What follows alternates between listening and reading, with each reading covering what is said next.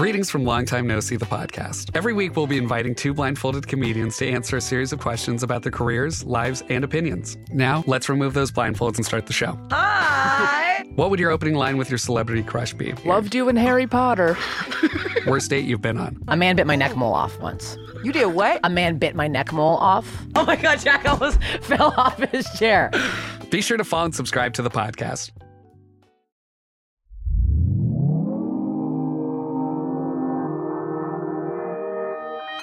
Consequence Podcast Network.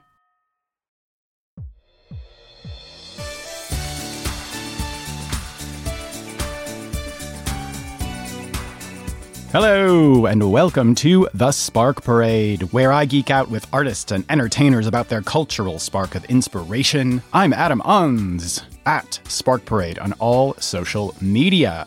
Thanks ever so much for joining me. It's a two episode week.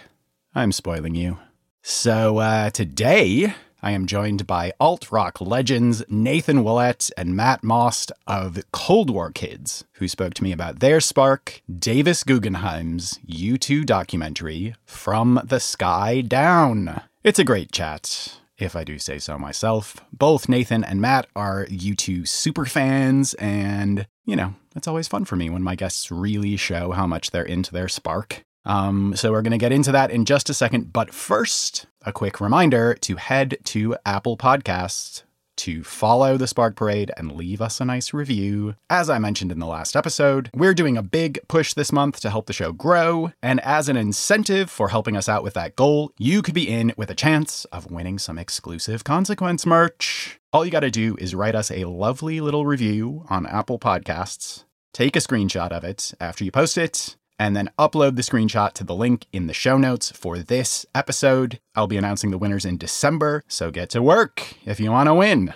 Okay, back to business. Quick Cold War Kids facts. Nathan Willett and Matt Maust are the respective frontman and bassist of California indie rock band Cold War Kids. Over the course of nine studio albums and numerous EPs, Cold War Kids have become a major part of the modern musical landscape thanks to deeply personal songcraft and a commitment to forward motion. Cold War Kids' brand new self titled 10th studio album draws equally from the band's blues and soul driven sonic past, as well as fresh forays into dance beats and 80s pop rock.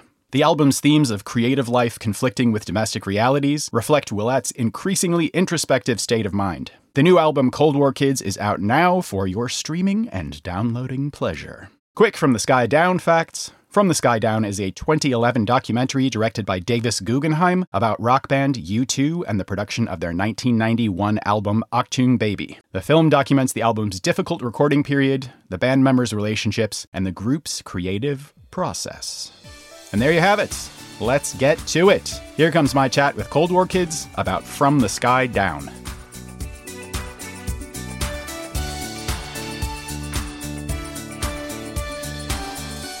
Who who wants to go first? Do you remember seeing this movie for the first time? Did you see it together for the first time? I saw it. In a, I saw it in a theater down in Orange County when it came out. That's when I saw it. Like uh, what year? 2011, I think it came out. Mm-hmm. Yeah, I saw it in the theater. There was one theater playing in Orange County. I think Edwards Cinema that played the Artie films, and I went saw it there. I think. I think uh, let's see. I think I watched it maybe the first time. Oh, I remember my old apartment, and and at the time, uh, I feel like they were uh, very much so much uh, Joshua Tree memory lane celebration of touring and all these things. And Achtung Baby was always kind of the one that the story was a little bit lesser known and and as a record always the one that was very i think divisive for people uh, uh, that we you know in our band knew growing up was always either people you know very love or hate and and very much represents where you stand on their band as a whole. And so when this documentary came out i was just really excited about it. It captured so many things about being in a band that i felt like really i got to learn a lot from and identify with. And as in so many ways U2 like can articulate things that uh yeah i don't know they, they make their band the center of the story not like necessarily their their individual personal lives but more like the story of their band as as like the the center of their story and and it's just uh yeah i don't know it's so unique i love this movie Yeah. there's there's so many things like Where to begin? yeah, this this particular album, I think, um, is is so pivotal in their career. It was such a turning point. As the documentary gets into, it's like coming off of the Joshua Tree, suddenly being one of the biggest bands in the world, having this tremendous success, and kind of grappling with how to deal with that. And then something that I never, you know, my perception of especially Bono had always been like he's a little full of himself. He he like you know he he projects this image or that's the pu- kind of public perception is that this is somebody who thinks very highly of himself. And seeing in this documentary that that perception was something that they were shocked by and bothered by and were like fuck this isn't we're just like trying to make this you know making rattle and hum like we're doing uh, this exploration of American music and we think it's really cool and everybody thinks that we're dickheads for doing it and struggling with all of that shit and then going into recording this album with all of that hanging over them and you know tension in the band and everything it's just like such an exciting moment but also very unique you know there are very few bands in the world who have that experience um So good. Yeah. Yeah, that's part part of the reason I think the U2 love as a whole is is they're like it's like the archetype of a band is you just can't really get better in terms of like everything that you want a band to embody. Nobody else quite lives up to their story. Like even the way that there's the footage of I, I want to say it might even be it looks like it's Cain's ballroom in Tulsa. It's probably not, but it's Bono and Ali like like dancing in like what looks like a very country bar. But he says Ali he says to him like, "You got so serious. You used to be such a more interesting character, you know." And he re- that's kind of when he realized like, "Oh, you know, we are this earnest, you know." And I, I love it because it even the the Anton Corbijn pictures, the um, Maust and I were texting about this, and, and as I was rewatching this because I hadn't seen it in years, but the brilliance of those Anton Corbijn photos and how much they basically like Joshua Tree, one of the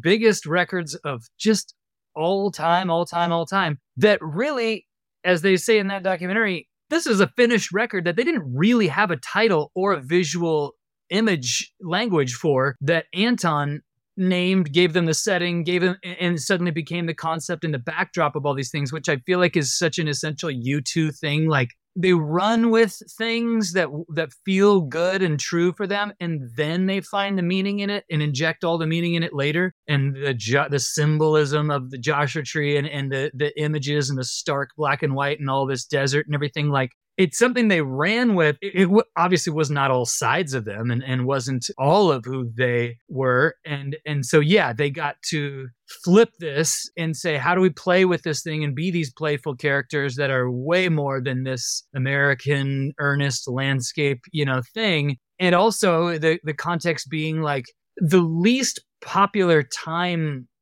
to go the direction they were going, like this kind of European industrial. And at the time, it was like American guitar bands were were really happening, and like they went a direction that w- was very much at odds with everything on MTV, everything you know that was popular, and it just kind of worked out because they were true to it. But it, I don't think it was like the best idea in terms of everything else that was happening.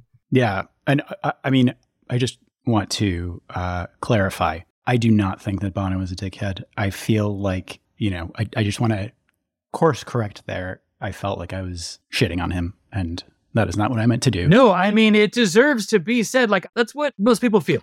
hmm But he's also totally self deprecating. These are people, this band started when they were 14 years old. It's like people, you know, they're in their 60s now, people who've spent their entire lives together. They've grown up together and all that stuff, like the, the Anton Corbijn uh, photos, it's fucking in, iconic. It's, you know, art.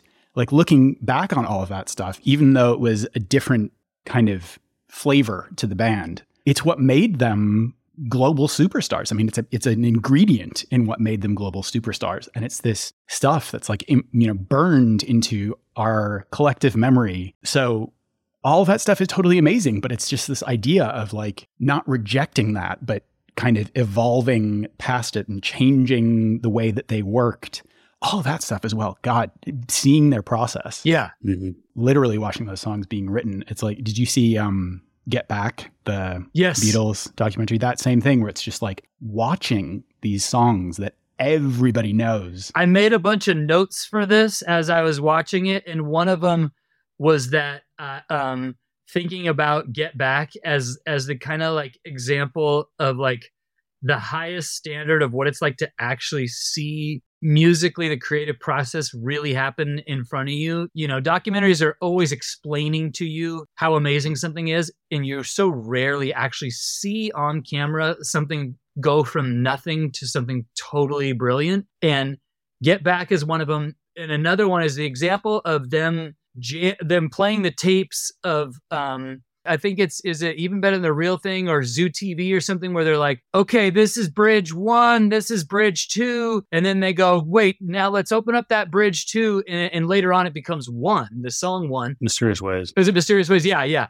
And it's like this moment where U2 jams, and most bands, pop stars, especially now, people don't write songs that way where you have hours and hours and hours of jams and and you um listen back to them and find the song within them and all that. That moment that they captured and that you can see when this iconic song actually took shape is is one of those like like gives me gives me the hair on my neck stand up moments where you're like whoa.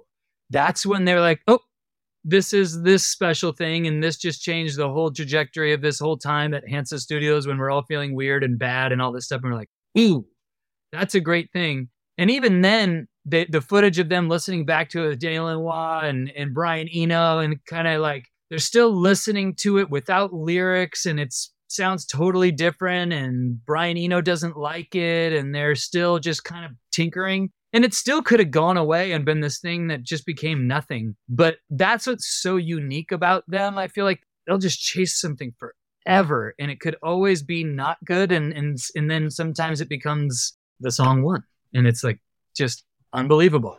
Yeah, yeah, it's fucking crazy. Um, Matt, I guess you know, as like a a U2 fan and uh, you know, uh, um, somebody who's who's knowledgeable about their history, w- was there anything about this movie that surprised you, or anything that you got to see from a different perspective than you you had before?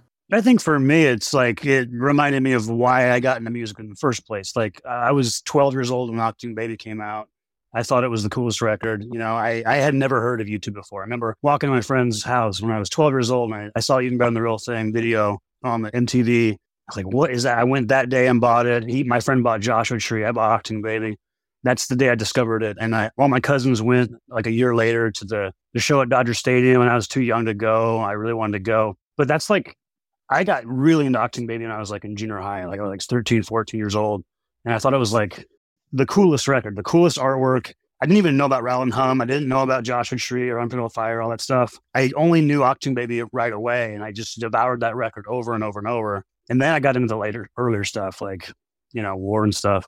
And I was like, wow, this is like punk music, but it's not punk music. And I mean, our band, our band, War Kids, like I had that that name way back in the '90s because I just loved the motif of watching all the old U2 stuff like when they were in Berlin, when the wall came down. I loved like the motif of all that stuff. Germany being divided and just it was so bleak and terrible, but I really liked how beauty could come from such like a divided city. And I, I remember getting really into the lyrics of of like one and like all the videos of like all that stuff. And I taped the Zoo TV.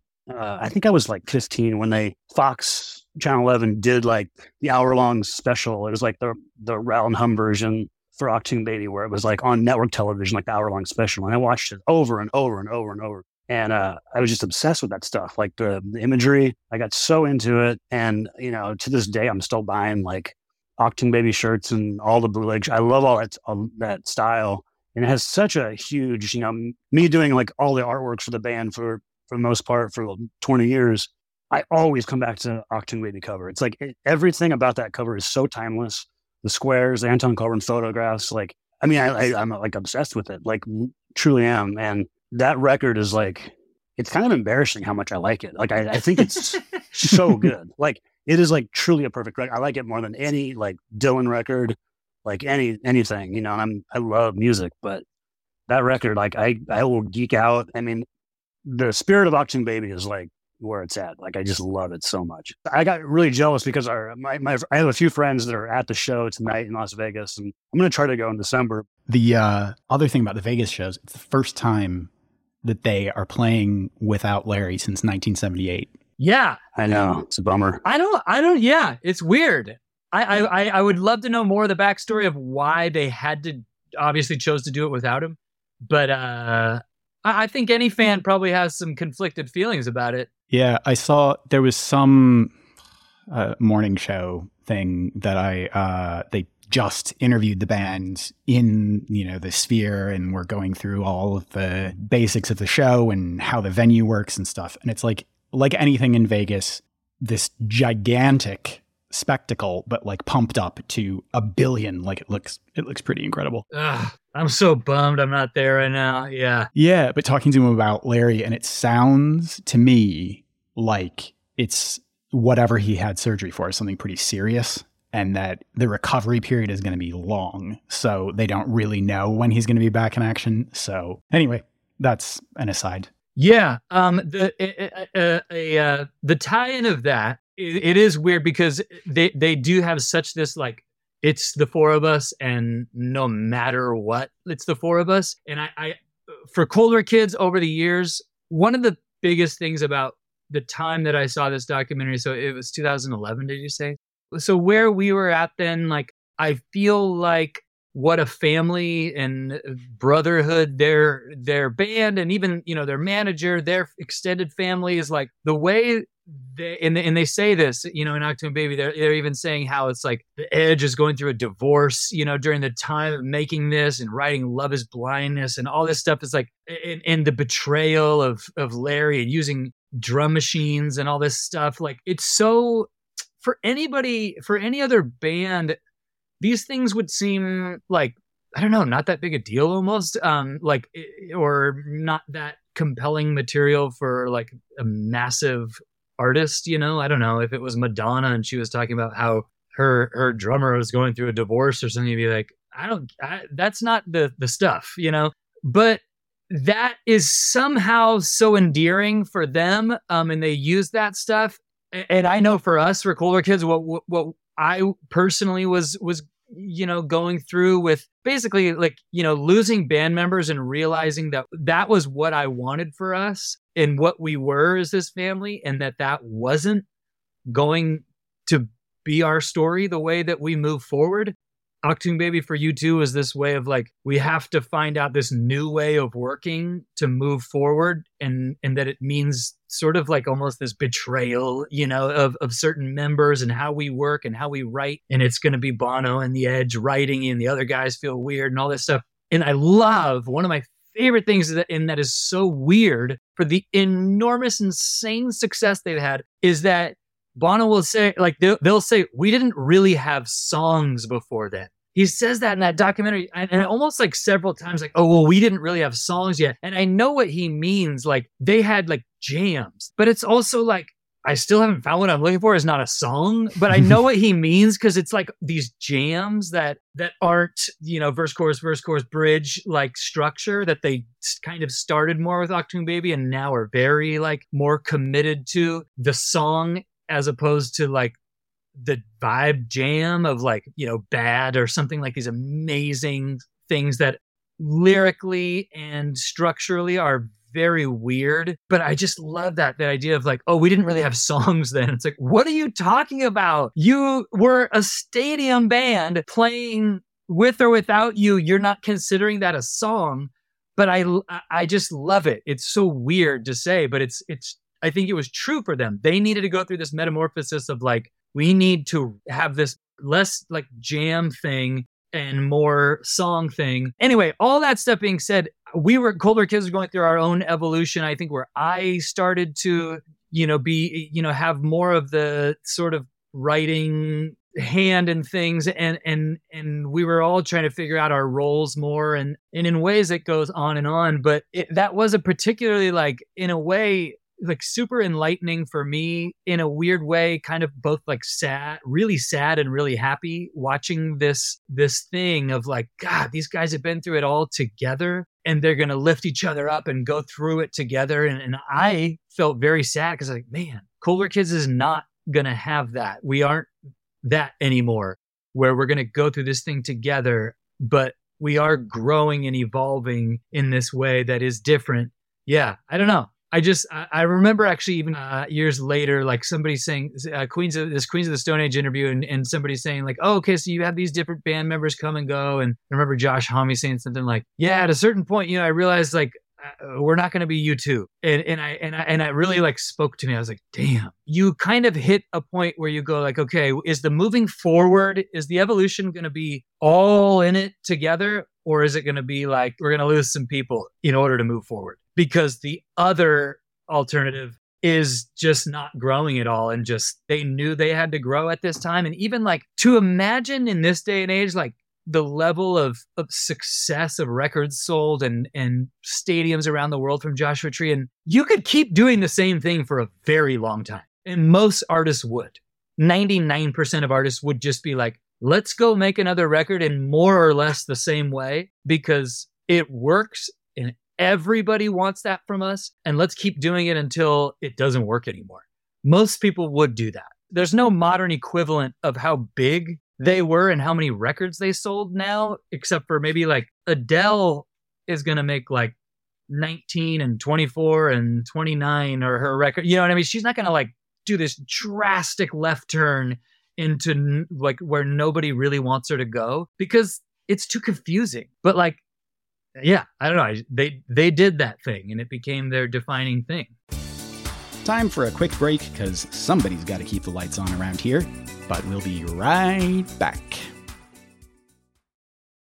Support for this podcast and the following message come from Corient Corient provides wealth management services centered around you. They focus on exceeding your expectations and simplifying your life. Corient has been helping high achievers just like you enjoy their lives more fully, preserve their wealth, and provide for the people, causes, and communities they care about. As one of the largest integrated fee only registered investment advisors in the U.S., Corient has deeply experienced teams in 23 strategic locations. Corient has extensive knowledge spanning the full spectrum of planning planning, investing, lending, and money management disciplines. Leverage Corient's exclusive network of experts to craft custom solutions designed to help you reach your financial goals, no matter how complex they may be. Real wealth requires real solutions. For more information, connect with a wealth advisor today at corient.com. That's C O R I E N T.com. Corient.com.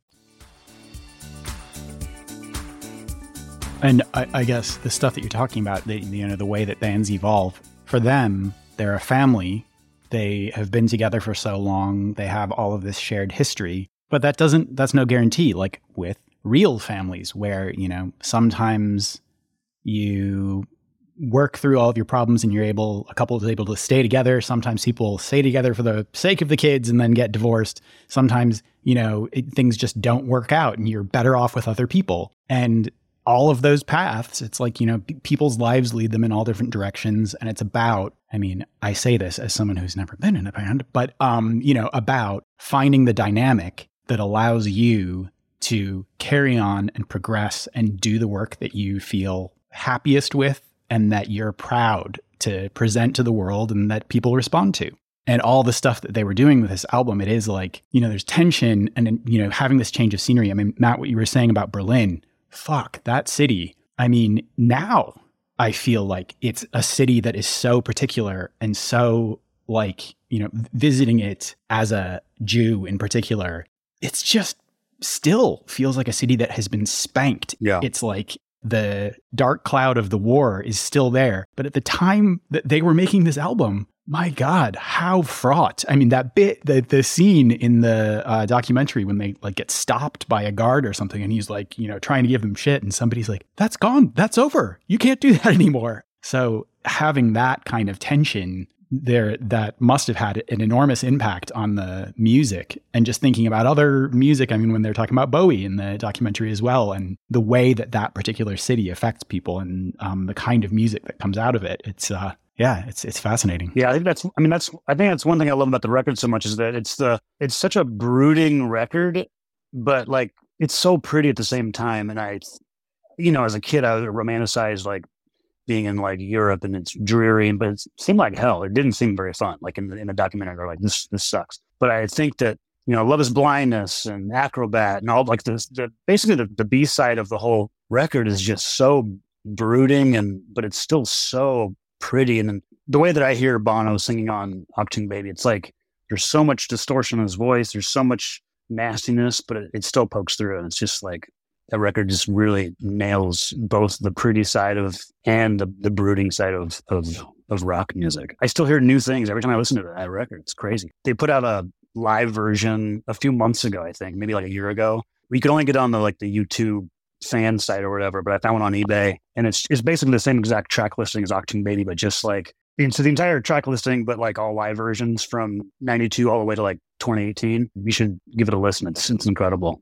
Yeah. I mean, talking about, you know, these reissues, the fact that this is the album that they're doing for this big Vegas spectacle that's opening this venue that's been, you know, hyped up for years. It dominates the Vegas skyline now and is just this global event. And this is the album that they're playing. And I don't, you know, it's not a mistake. Bono always talks about how the Pop Mart tour in the late 90s was kind of like, is this the beginning of the end? Like the, the shows were not sold out. The tour started in Vegas and everything that could go wrong went wrong when that tour started. And I wonder if he's going to reference that because that's like, I remember Bono was saying in, in interviews, like the beginning of the Pop Mart tour in Vegas was like not good. yeah, I am excited to see what comes out of this uh, residency. I mean, another thing about that interview I saw, they looked pretty stressed. They were like, we had a uh, rehearsal yesterday, sucked. It was really bad. so, wow. I remember when I was I was in a punk band in high school and I was really into like, you know, getting into Rancid and Operation Ivy and Stiff Fingers and all these cool bands. But secretly I kind of like, I'm like, man, U2's really where it's at. But I remember like in, like in, in high school, like my punk band playing Battle of Bands. I went and figured out how to buy like four or five TVs in a thrift store and I got VCRs because I was like, we, we had to make our punk band look like Zoo TV because like Zoo TV has all these cameras and, you know, uh, newsreels and stuff. And I remember editing like stuff like in like late high school, like to have like the props of our band because I was like, I was like, we gotta, you gotta have visual things on stage because the band's not interesting enough, you know? Yeah. You know, for for us having started a band and and having all these influences, but as we actually got into the real stuff of record deals and big decisions and touring and all this stuff that we really were so deeply out of our depth.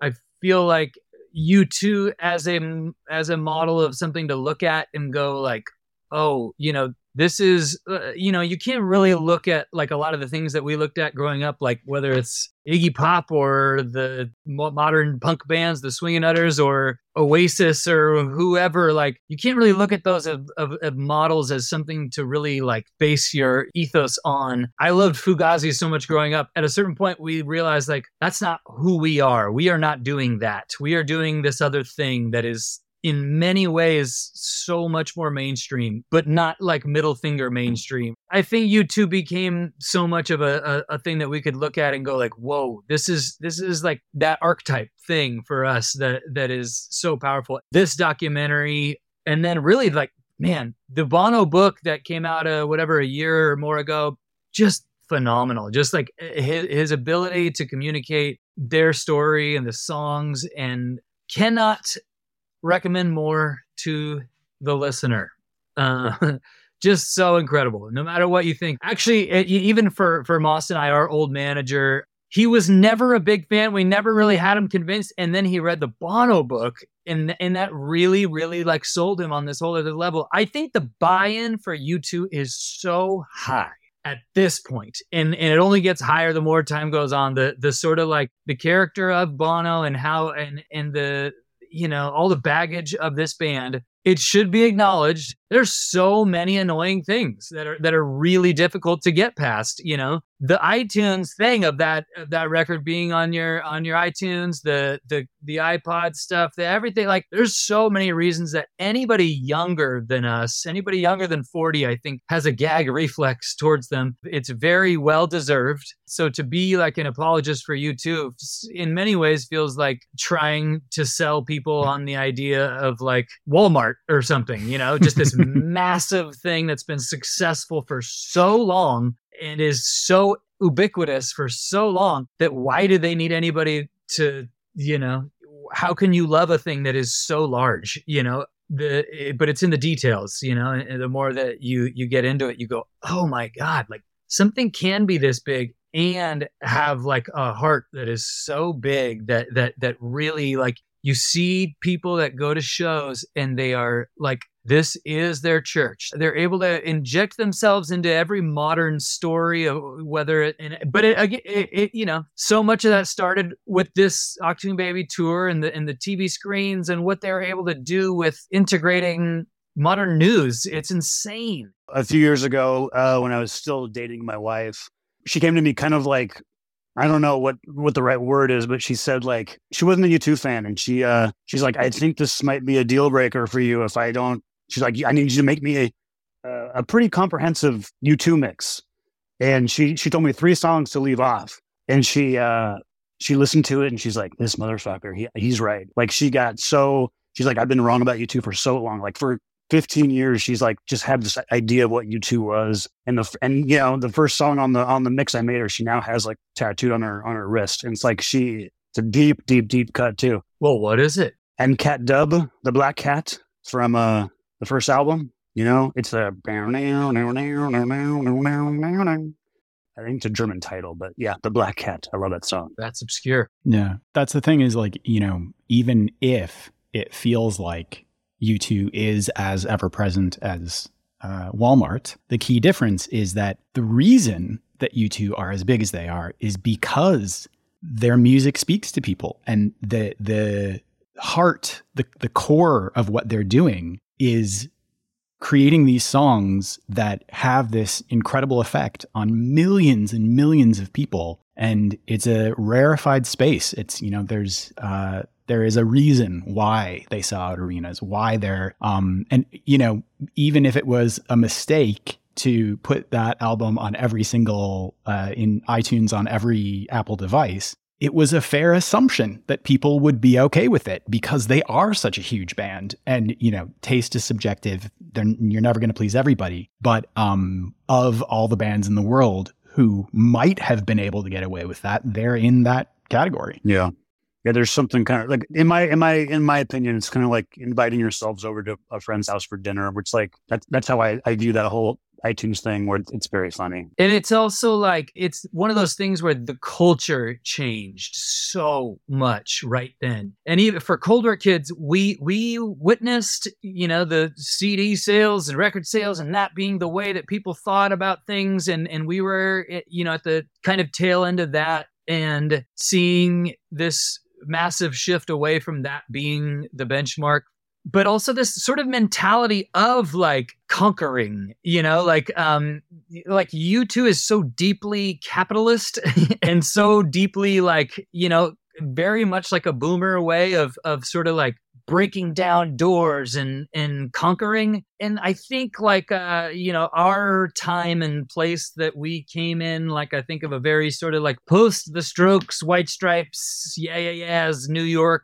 rock and roll boom and uh, sort of in a, the wake of indie rock you know arcade fire all, like the, this type of like the shift i think was about like rock and roll is no longer the the predominant you know art form in in sales you know hip hop is hip hop has all the swagger and big money and big sales and everything. Rock and roll is a little it, you know and it continues to become more and more kind of niche for contemporary artists and classic rock and roll for for anybody who was in it before. So that sort of fatal flaw of the the the iTunes thing and how many people uh, I always remember I like there was a, I think a Tyler the Creator tweet of of like how do I get this shit off my phone? You know and like and and so many people were like yeah. It was like the most tone deaf not way to be relevant thing that that they just they didn't know because they came from another time. And like the idea of discovery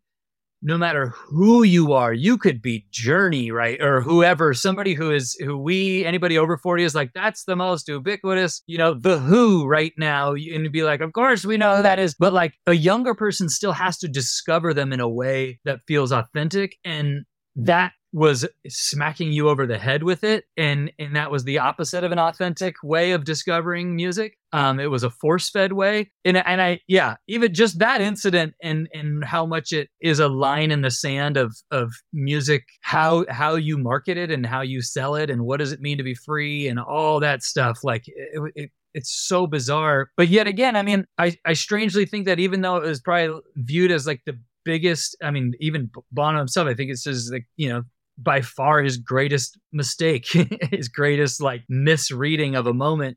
Even then, is like they're permanently in that story for that moment, and and there's value in those mistakes, you know, like making them publicly. Yeah, and now we'll see what happens with uh, extremely high resolution sphere in uh, in Vegas.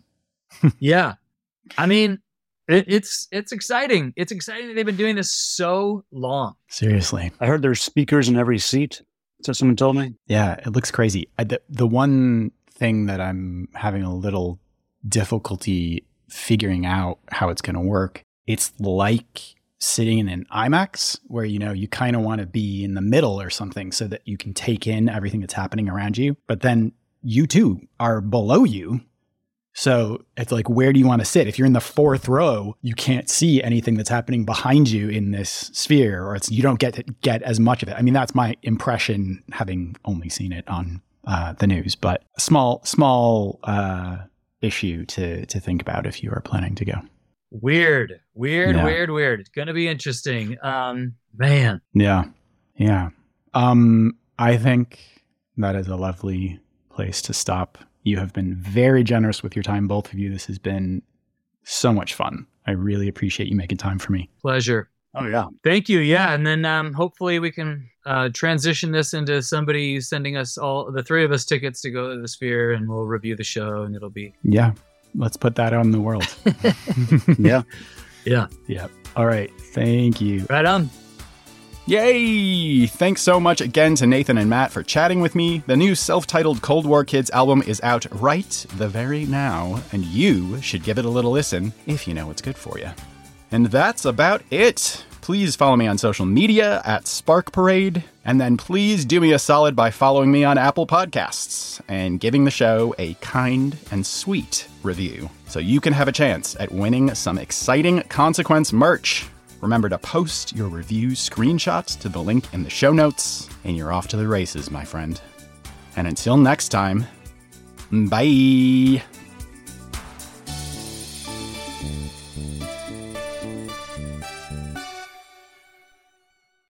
You know how to book flights and hotels. All you're missing is a tool to plan the travel experiences you'll have once you arrive. That's why you need Viator. Book guided tours, activities, excursions, and more in one place to make your trip truly unforgettable. Viator has over 300,000 travel experiences to choose from. Everything from simple tours to extreme adventures and all the niche, interesting stuff in between. So you can plan something that everyone you're traveling with will enjoy. Real traveler reviews give the inside scoop from people who've already been on the experiences you're considering. So you can plan with confidence. Free cancellation helps you plan for the unexpected, and 24 7 customer support means you can travel worry free. Download the Viator app now and use code Viator10 for 10% off your first booking in the app. Find travel experiences for you. Do more with Viator.